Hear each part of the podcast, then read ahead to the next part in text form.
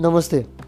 आप सभी का फिर एक बार स्वागत है द फाइव मिनट लीगल में। आप में से कई लोग पहली बार हमारे पॉडकास्ट को सुन रहे होंगे एंड इसलिए I wholeheartedly welcome you all and appreciate the fact that you taken this step in regards to your career which will definitely help you in gaining more awareness about the legal happenings of our country which is quintessential for every law student and a legal professional so without wasting any time let's move on to the headlines for the day the first headlines we've to address the issue of freedom of speech together as a society, says Justice Ravindra Bhat.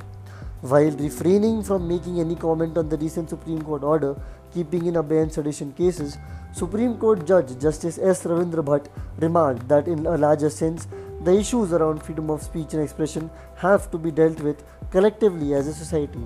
Given that the matter remains sub judice and comment on the subject has political ramifications, Justice Bhat observed. Justice Bhat also shed some comments on the constraints in the life of a judge. He noted that the real work of the judge begins in the evening and the more complex judgments are written during the vacations. It is a perception that judges have a cushy life. We are also bound by constraints, he added. Accused undergoes two extra years of custody after trial court misrepresents a Supreme Court order. Supreme Court seeks action against the judge. The Supreme Court on Monday expressed concern that the misinterpretation of its order by trial court in Andhra Pradesh resulted in accused languishing in custody even after securing interim bail from the apex court. Perturbed by the fact that in the present case, where custody for nine years was bound to be sufficient to enlarge him on bail, the accused had undergone custody for two additional years. A four judge bench reckoned that it is a reincarnation of Hussainara Khatoon and Moti Ram case.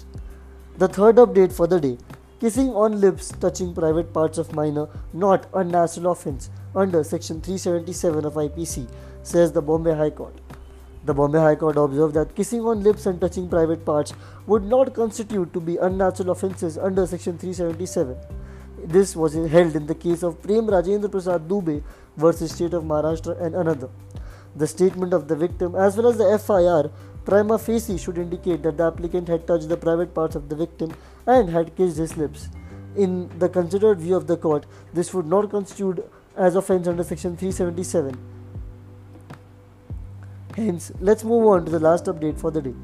Dying declaration of wife admissible to prove cruelty even if husband acquitted of charges relating to her death, says the Supreme Court.